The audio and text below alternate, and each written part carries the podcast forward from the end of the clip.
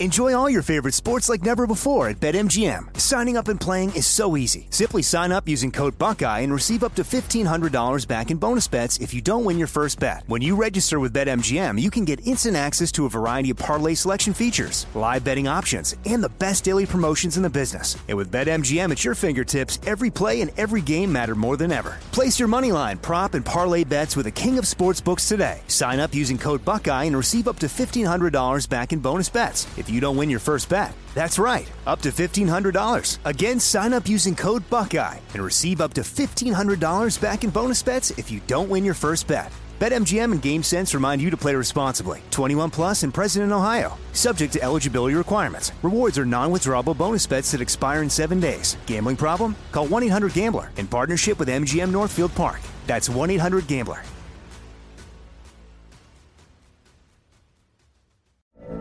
From BBC Radio 4, Britain's biggest paranormal podcast is going on a road trip. I thought in that moment, oh my God, we've summoned something from this board. This is Uncanny USA. He says, Somebody's in the house, and I screamed. Listen to Uncanny USA wherever you get your BBC podcasts, if you dare.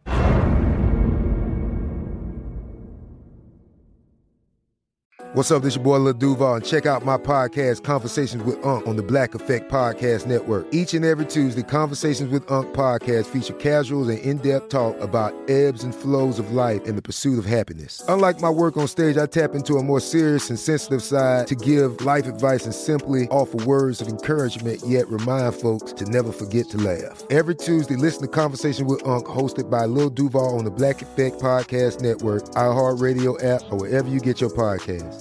Presented by AT&T. Connecting changes everything. You know you've got a comeback in you.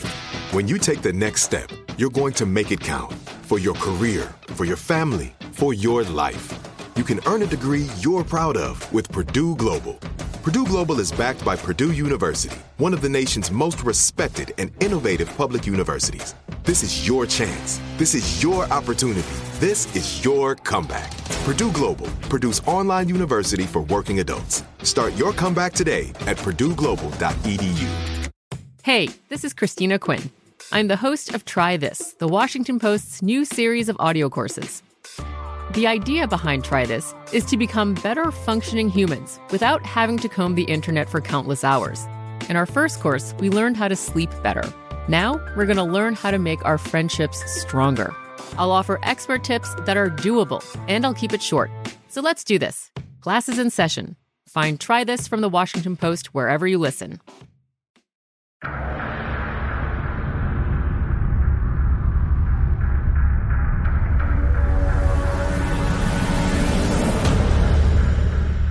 This is Our American Stories, and we tell stories about all kinds of things here on this show.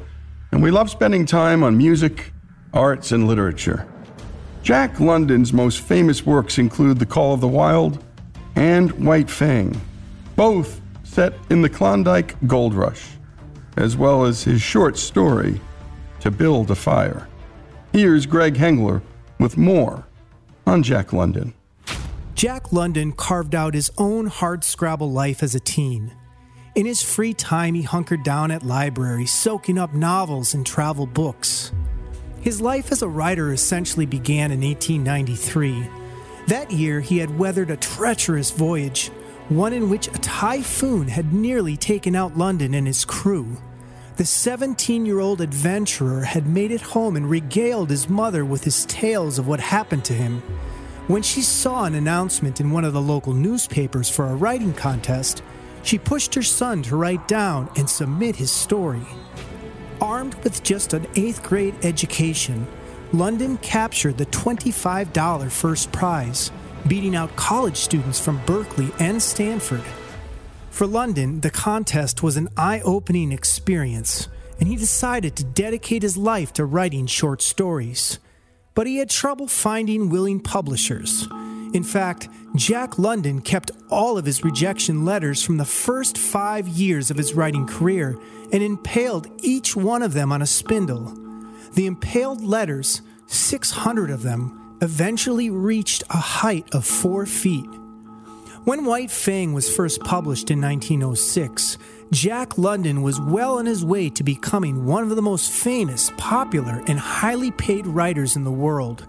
In fact, London was the first author in the world to become a millionaire from his writing. He died at his California ranch on November 22, 1916. He was 40 years old. To build a fire takes place in the snowy world of the Yukon, where it's so cold your spit freezes before it even hits the ground. After spending a very influential part of his young life mining for gold in the Arctic North, London returned to the States a changed man. He was certain that civilization and its modern conveniences had turned everyone, and men in particular, into a bunch of wimps. And he felt that people needed to reconnect with their natural instincts and common sense if they wish to remain strong against the pampering forces of the modern world. Here to narrate the gripping finale of Jack London's masterpiece, To Build a Fire, is Roger McGrath.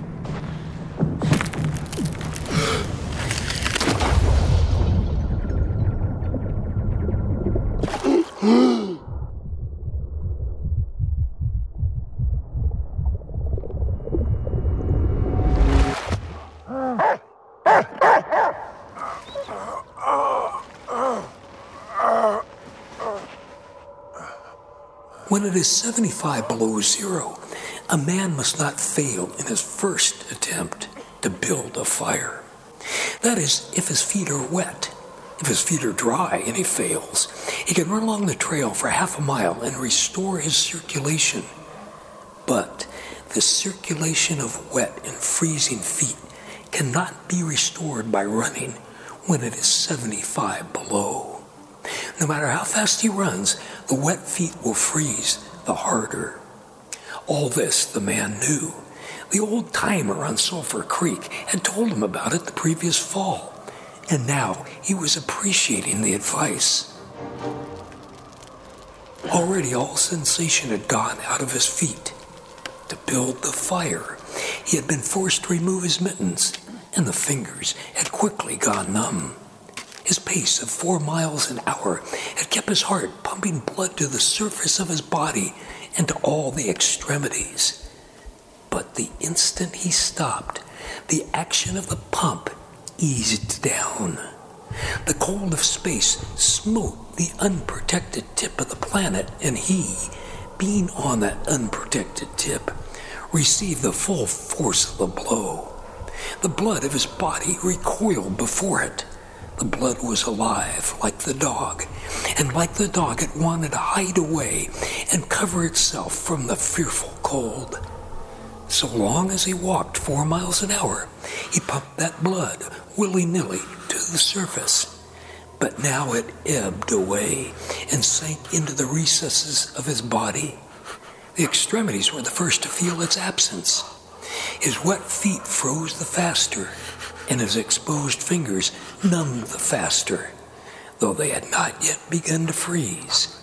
Nose and cheeks were already freezing, while the skin of all his body chilled as it lost its blood. But he was safe. Toes and nose and cheeks would only be touched by the frost, for the fire was beginning to burn with strength. He was feeding it with twigs the size of his finger. In another minute, he would be able to feed it with branches the size of his wrist. And then he could remove his wet foot gear, and while it dried, he could keep his naked feet warm by the fire, rubbing them at first, of course, with snow. The fire was a success. He was safe. He remembered the advice of the old timer on Sulphur Creek and smiled. The old timer had been very serious in laying down the law that no man must travel alone in the Klondike after 50 below. Well, here he was. He had had the accident. He was alone, and he had saved himself. Those old timers were rather womanish, some of them, he thought. All a man had to do was keep his head, and he was all right. Any man who was a man could travel alone. But it was surprising. the rapidity with which his cheeks and nose were freezing. And he had not thought his fingers could go lifeless in so short a time. Lifeless they were, for he could scarcely make them move together to grip a twig, and they seemed remote from his body and from him. When he touched a twig, he had to look and see whether or not he had hold of it. The wires were pretty well down between him and his finger ends. All of which counted for little. There was the fire snapping and crackling and promising life with every dancing flame. He started to untie his moccasins. They were coated with ice. The thick German socks were like sheaths of iron halfway up to his knee, and the moccasin strings were like rods of steel, all twisted and knotted as by some conflagration. For a moment he tugged his numb fingers, then, realizing the folly of it, he drew his sheath knife. But before he could cut the strings, it happened. It was his own fault, or rather, his mistake. He should not have built the fire under the spruce tree. He should have built it in the open. But it had been easier to pull the twigs from the brush and drop them directly on the fire. Now, the tree under which he had done this carried a weight of snow on its boughs. No wind had blown for weeks, and each bough was fully freighted. Each time he pulled a twig, it communicated a slight agitation to the tree an imperceptible agitation, so far as he was concerned, but an agitation sufficient to bring about the disaster. High up in the tree, one bough capsized its load of snow. This fell on the boughs beneath, capsizing them. This process continued, spreading out and involving the whole tree. It grew like an avalanche, and it descended without warning upon the man and the fire and the fire was blotted out. Where it had burned was a mantle of fresh and disordered snow. The man was shocked. It was as though he had just heard his own sentence of death. For a moment he sat and stared at the spot where the fire had been. Then he grew very calm. Perhaps the old timer on Sulphur Creek was right. If he had only had a trail mate, he would have been in no danger now. The trailmate could have built the fire. And we're listening to Roger McGrath, our in house historian on all things frontier, reading Jack London's Remarkable to Build a Fire. And when we come back, we're going to hear more of this story here on Our American Stories.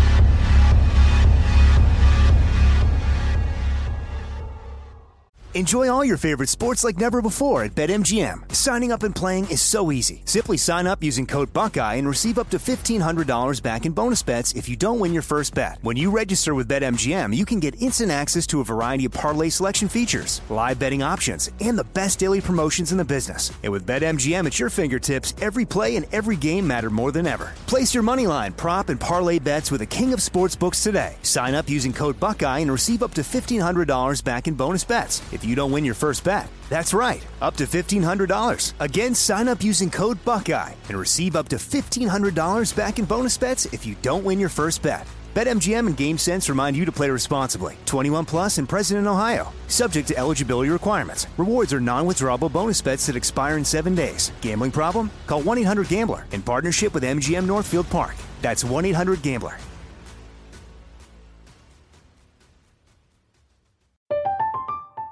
I'm Katya Adler, host of The Global Story.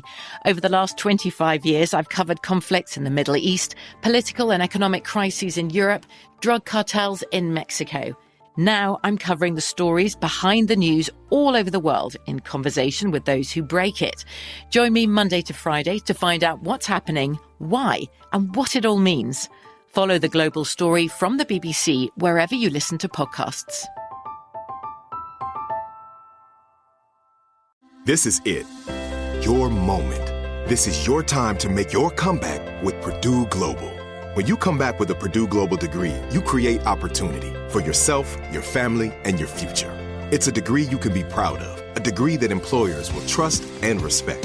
Purdue Global offers working adults like you over 175 flexible degree programs to meet your specific career goals. These include associate, bachelor's, master's, and doctoral degrees and certificates. Purdue Global degree programs range from nursing to business to communication and more. Whatever your interest, we have the degree that will move you forward.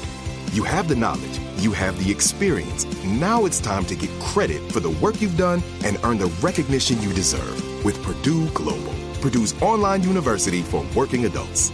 You know you're worth it. We do too. So don't wait another second to get the degree that will take your career to the next level. Start your comeback today at purdueglobal.edu. It's time for today's Lucky Land horoscope with Victoria Cash. Life's gotten mundane, so shake up the daily routine and be adventurous with a trip to Lucky Land. You know what they say. Your chance to win starts with a spin. So go to LuckyLandSlots.com to play over 100 social casino-style games for free for your chance to redeem some serious prizes. Get lucky today at LuckyLandSlots.com. Available to players in the U.S., excluding Washington and Michigan. No purchase necessary. VGW Group. Void where prohibited by law. 18 plus. Terms and conditions apply. The 2024 presidential campaign features two candidates who are very well known to Americans. And yet, there's complexity at every turn. Criminal trials for one of those candidates, young voters who are angry. The Campaign Moment podcast from the Washington Post gives you what matters. I'm Aaron Blake, and I'm covering my 10th election cycle. My colleagues and I have insights that you won't find anywhere else. So follow the Campaign Moment right now, wherever you're listening.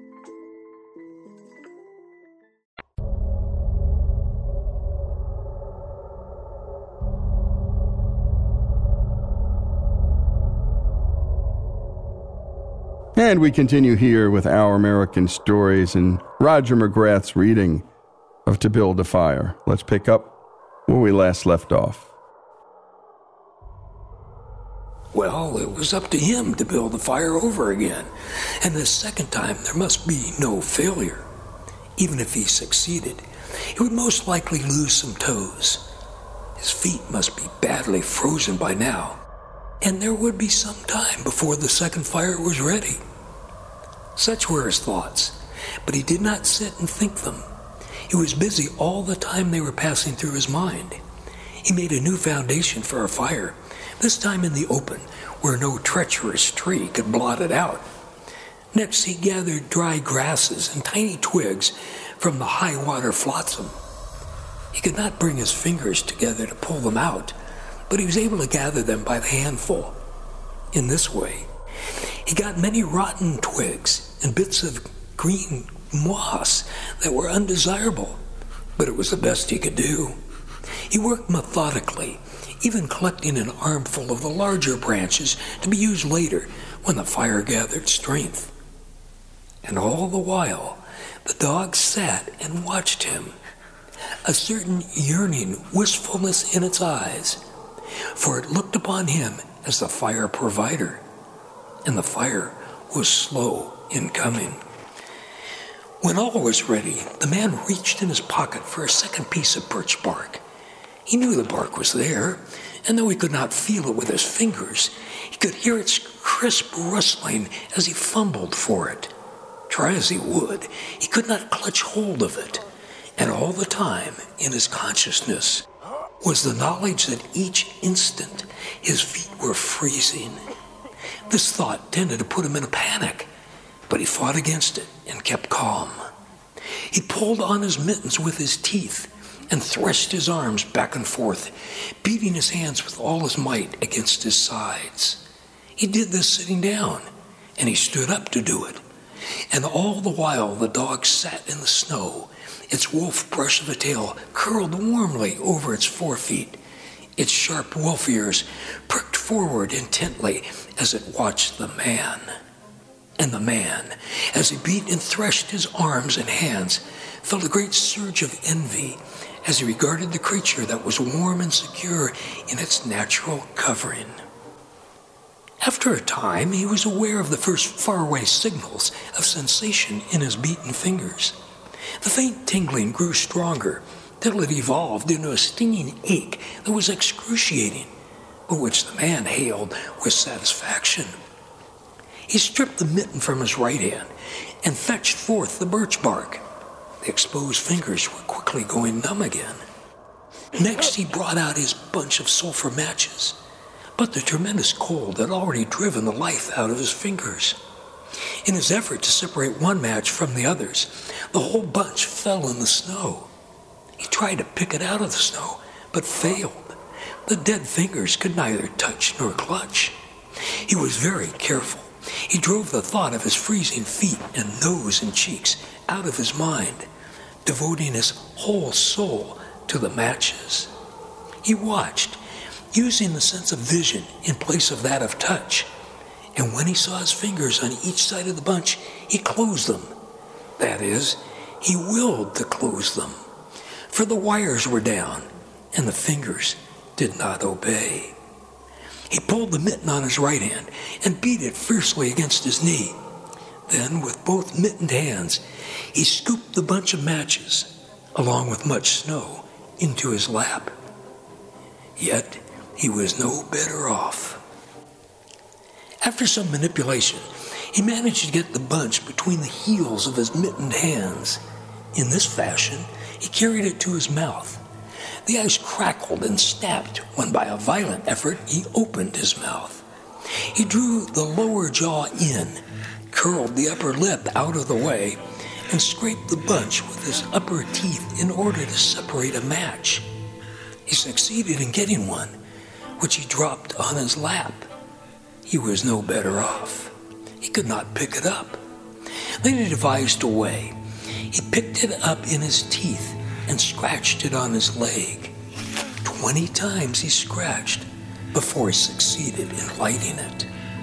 As it flamed, he held it with his teeth to the birch bark. But the burning brimstone went up his nostrils and into his lungs, causing him to cough spasmodically. The match fell into the snow and went out. The old timer on Sulphur Creek was right, he thought in the moment of controlled despair that ensued. After 50 below, a man should travel with a partner. He beat his hands, but failed in exciting any sensation. Suddenly, he bared both hands, removing the mittens with his teeth. He caught the whole bunch between the heels of his hands. His arm muscles, not being frozen, enabled him to press the hand heels tightly against the matches. Then he scratched the bunch along his leg. It flared into flame. Seventy sulfur matches at once. There was no wind to blow them out. He kept his head to one side to escape the strangling fumes and held the blazing bunch to the birch bark. As he so held it, he became aware of sensation in his hand. His flesh was burning. He could smell it. Deep down below the surface, he could feel it. The sensation developed in a pain that grew acute, and still he endured it, holding the flame of matches clumsily to the bark that would not light readily because his own burning hands were in the way, absorbing most of the flame. At last, when he could endure no more, he jerked his hands apart. The blazing matches fell sizzling into the snow, but the birch bark was alight. He began laying dry grasses and the tiniest twigs on the flame. He could not pick and choose, for he had to lift the fuel between the heels of his hands. Small pieces of rotten wood and green moss clung to the twigs, and he bit them off as well as he could with his teeth. He cherished the flame carefully and awkwardly. It meant life, and it must not perish. The withdrawal of blood from the surface of his body now made him begin to shiver, and he grew more awkward. A large piece of green moss fell squarely on the little fire. He tried to poke it out with his fingers, but his shivering frame made him poke too far, and he disrupted the little nucleus of the little fire. The burning grasses and tiny twigs separated and scattering. He tried to poke them together again, but in spite of the tenseness of his effort, his shivering got away with him, and the twigs were hopelessly scattered. Each twig gushed a puff of smoke and went out. the fire provider, had failed. As he looked apathetically about him, his eyes chanced on the dog, sitting across the ruins of the fire from him, in the snow, making restless, hunching movements, slightly lifting one forefoot and then the other, shifting its weight back and forth on them with wistful eagerness. The sight of the dog put a wild idea into his head. He remembered the tale of a man caught in a blizzard who killed a steer and crawled inside the carcass and so was saved. He would kill the dog and bury his hands in the warm body until the numbness went out of them. Then he could build another fire. And you've been listening to Dr. Roger McGrath and telling the story of To Build a Fire, Jack London's classic. And we like to do this periodically because these stories, well, they must live on and they've been sort of almost eviscerated from the curriculum of most schools. When we come back, we continue with Jack London's To Build a Fire, the final installment here on Our American Stories.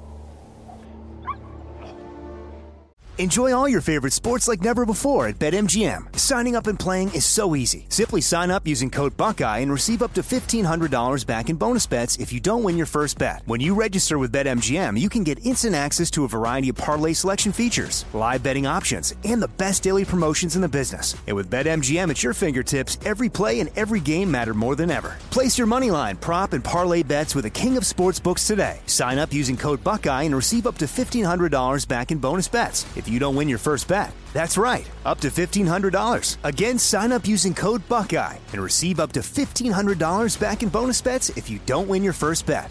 BetMGM and GameSense remind you to play responsibly. 21 plus and present in Ohio. Subject to eligibility requirements. Rewards are non-withdrawable bonus bets that expire in seven days. Gambling problem? Call 1-800-GAMBLER in partnership with MGM Northfield Park. That's 1-800-GAMBLER.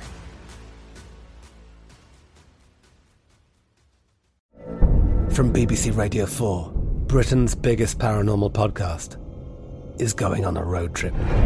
I thought in that moment, oh my God, we've summoned something from this board.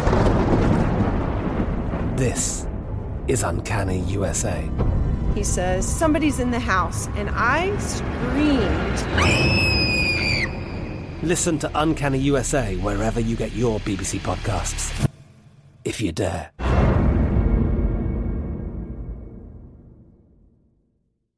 This is it. Your moment.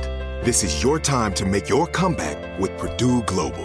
When you come back with a Purdue Global degree, you create opportunity for yourself, your family, and your future.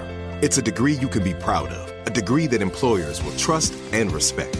Purdue Global offers working adults like you over 175 flexible degree programs to meet your specific career goals. These include associate, bachelor's, master's, and doctoral degrees and certificates. Purdue Global degree programs range from nursing to business to communication and more. Whatever your interest, we have the degree that will move you forward. You have the knowledge, you have the experience. Now it's time to get credit for the work you've done and earn the recognition you deserve with Purdue Global, Purdue's online university for working adults. You know you're worth it. We do too. So don't wait another second to get the degree that will take your career to the next level. Start your comeback today at purdueglobal.edu. With the Lucky Land slots, you can get lucky just about anywhere. This is your captain speaking. Uh, we've got clear runway and the weather's fine, but we're just going to circle up here a while and uh, get lucky. No, no, nothing like that. It's just these cash prizes add up quick. So I suggest you sit back, keep your tray table upright, and start getting lucky. Play for free at LuckyLandSlots.com. Are you feeling lucky? No purchase necessary. Void where prohibited by law. 18 plus terms and conditions apply. See website for details. The best conversations I have with my colleagues are the ones that happen when no one is looking, when we're not 100% sure yet what to write. Hopefully, having conversations like this can help you figure out your own point of view. That's kind of our job as Washington Post opinions columnists. I'm Charles Lane, Deputy Opinion Editor. And I'm Amanda Ripley, a contributing columnist. We're going to bring you into these conversations on a new podcast called Impromptu. Follow Impromptu now, wherever you listen.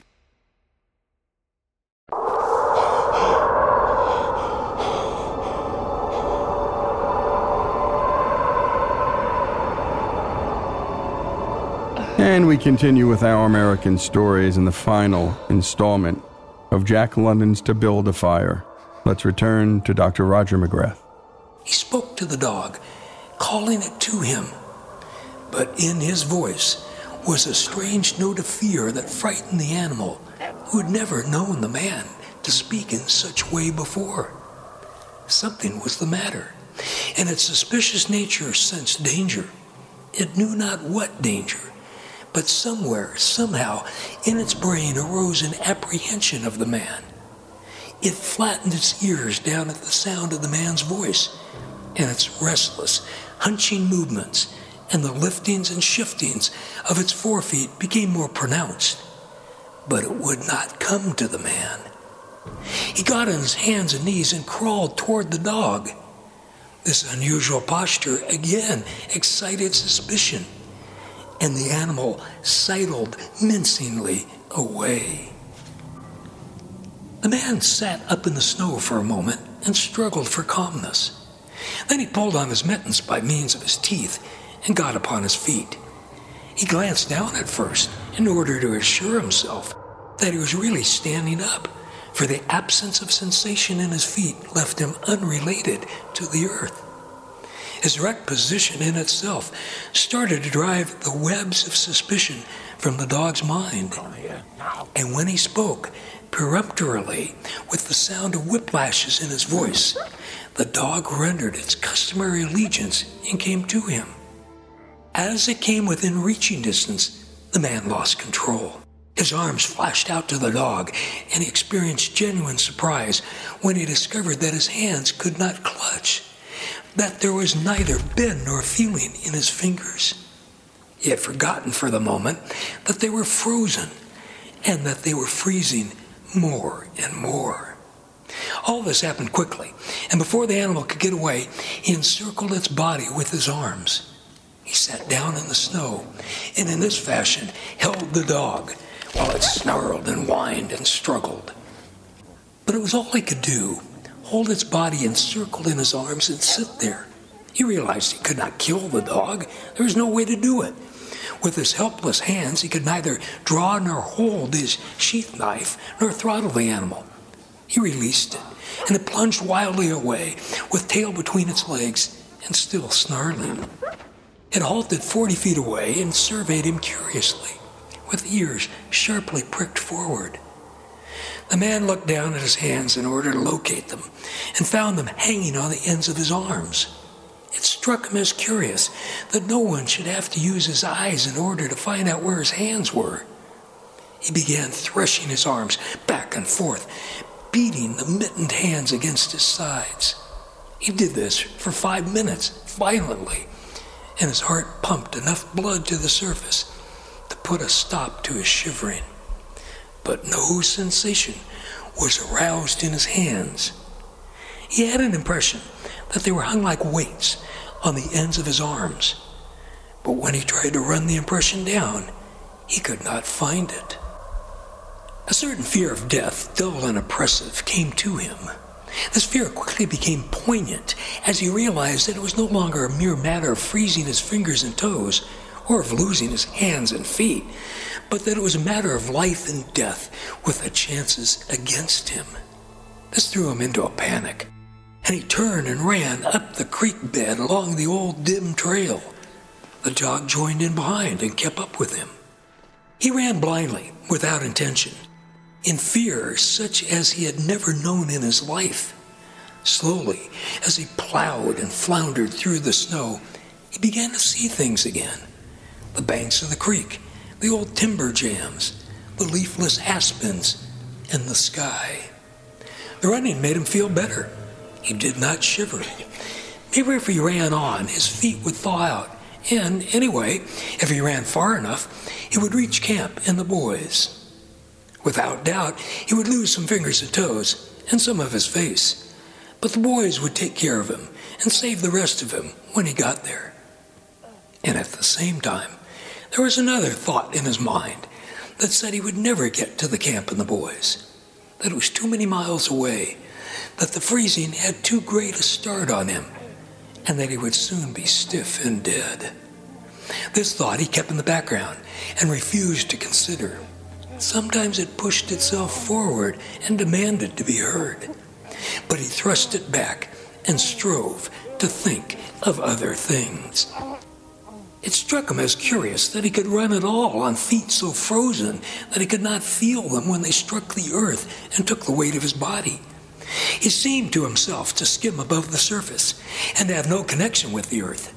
Somewhere he had once seen a winged Mercury, and he wondered if Mercury felt as he felt when skimming over the earth. His theory of running until he reached camp and the boys had one flaw in it. He lacked endurance. Several times he stumbled, and finally he tottered, crumpled up, and fell. When he tried to rise, he failed. He must sit and rest, he decided, and next time he would merely walk and keep on going. As he sat and regained his breath, he noted that he was feeling quite warm and comfortable. He was not shivering, and it even seemed that a warm glow had come to his chest and trunk. And yet, when he touched his nose or cheeks, there was no sensation. Running would not thaw them out, nor would it thaw out his hands and feet. Then the thought came to him that the frozen portions of his body must be extending. He tried to keep the thought down, to forget it, to think of something else. He was aware of the panicky feeling that it caused, and he was afraid of the panic. But the thought asserted itself and persisted until it produced a vision of his body totally frozen. This was too much, and he made another wild run along the trail. Once he slowed down to walk, but the thought of the freezing extending itself made him run again. And all the time, the dog ran with him at his heels. When he fell down a second time, it curled its tail over its forefeet and sat in front of him, facing him, curiously eager and intent. The warmth and security of the animal angered him, and he cursed it till it flattened down its ears appeasingly. This time the shivering came more quickly upon the man. He was losing his battle with the frost. It was creeping into his body from all sides. The thought of it drove him on, but he ran no more than a hundred feet when he staggered and pitched headlong. It was his last panic. When he had recovered his breath and control, he sat up and entertained in his mind the conception of meeting death with dignity. However, the conception did not come to him in such terms. His idea of it was that he had been making a fool of himself, running around like a chicken with its head cut off. Such was the simile that occurred to him. Well, he was bound to freeze anyway, and he might as well take it decently. With this newfound peace of mind came the first glimmerings of drowsiness. A good idea, he thought, to sleep off to death. It was like taking an anesthetic. Freezing was not so bad as people thought. There were lots worse ways to die. He pictured the boys finding his body next day. Suddenly he found himself with them, coming along the trail and looking for himself. And still with them, he came around a turn in the trail and found himself lying in the snow. He did not belong with himself anymore, for even then he was out of himself, standing with the boys and looking at himself in the snow. It certainly was cold, was his thought. When he got back to the States, he could tell the folks what real cold was. He drifted on from this to a vision of the old timer on Sulphur Creek he could see him quite clearly, warm and comfortable, and smoking a pipe. You were right, old hoss. You were right. The man mumbled to the old timer of Sulphur Creek. Then the man drowsed off into what seemed to him the most comfortable and satisfying sleep he had ever known. The dog sat facing him and waiting. The brief day drew to a close in a long, slow twilight.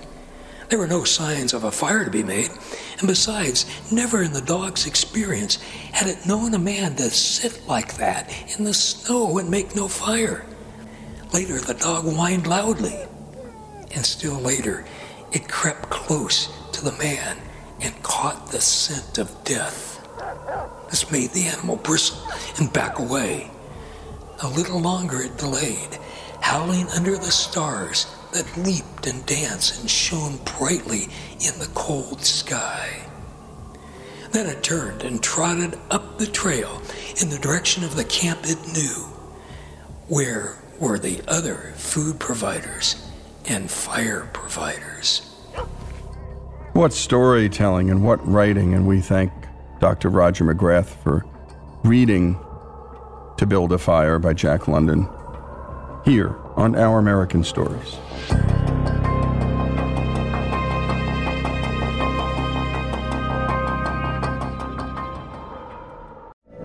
From BBC Radio 4, Britain's biggest paranormal podcast is going on a road trip. I thought in that moment, oh my God, we've summoned something from this board. This is Uncanny USA. He says, Somebody's in the house. And I screamed. Listen to Uncanny USA wherever you get your BBC podcasts, if you dare.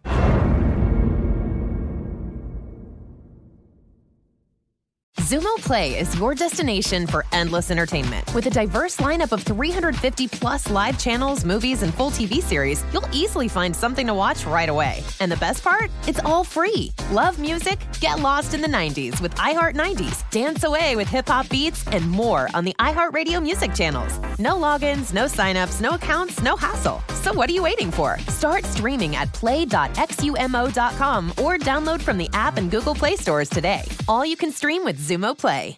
Xfinity has free premium networks for everyone this month, no matter what kind of entertainment you love. Addicted to true crime? Catch killer cases and more spine-tingling shows on A&E Crime Central. Crave adventure? Explore Asian action movies on Hi-YAH. Searching for something extreme? Check out skating, snowboarding, and more on Fuel TV Plus, the global home of action sports. And find crowd-pleasing bops on iHeartRadio's Hit Nation playlist. There's new free shows and movies to love every week. Say free this week in your Xfinity voice remote. This is Malcolm Gladwell from Revisionist History. eBay Motors is here for the ride. With some elbow grease, fresh installs, and a whole lot of love, you transformed 100,000 miles and a body full of rust into a drive that's all your own. Brake kits, LED headlights, whatever you need, eBay Motors has it. And with eBay Guaranteed Fit, it's guaranteed to fit your ride the first time, every time, or your money back. Plus, at these prices, you're burning rubber, not cash. Keep your ride or die alive at ebaymotors.com. Eligible items only, exclusions apply. Live Nation presents Concert Week. Now through May 14th, get $25 tickets to over 5,000 shows. That's up to 75% off a summer full of your favorite artists like 21 Savage, Alanis Morissette, Cage the Elephant, Celeste Barber, Dierks Bentley, Feid, Hootie and the Blowfish, Janet Jackson, Kidz Bop Kids, Meghan Trainor, Peso Pluma, Sarah McLachlan. Get tickets to more than 5,000 summer shows for just $25. Until now through May 14th. Visit LiveNation.com slash Concert to learn more and plan your summer with Sean Paul, Sum 41, 30 Seconds to Mars, oh, and Two Door Cinema Club.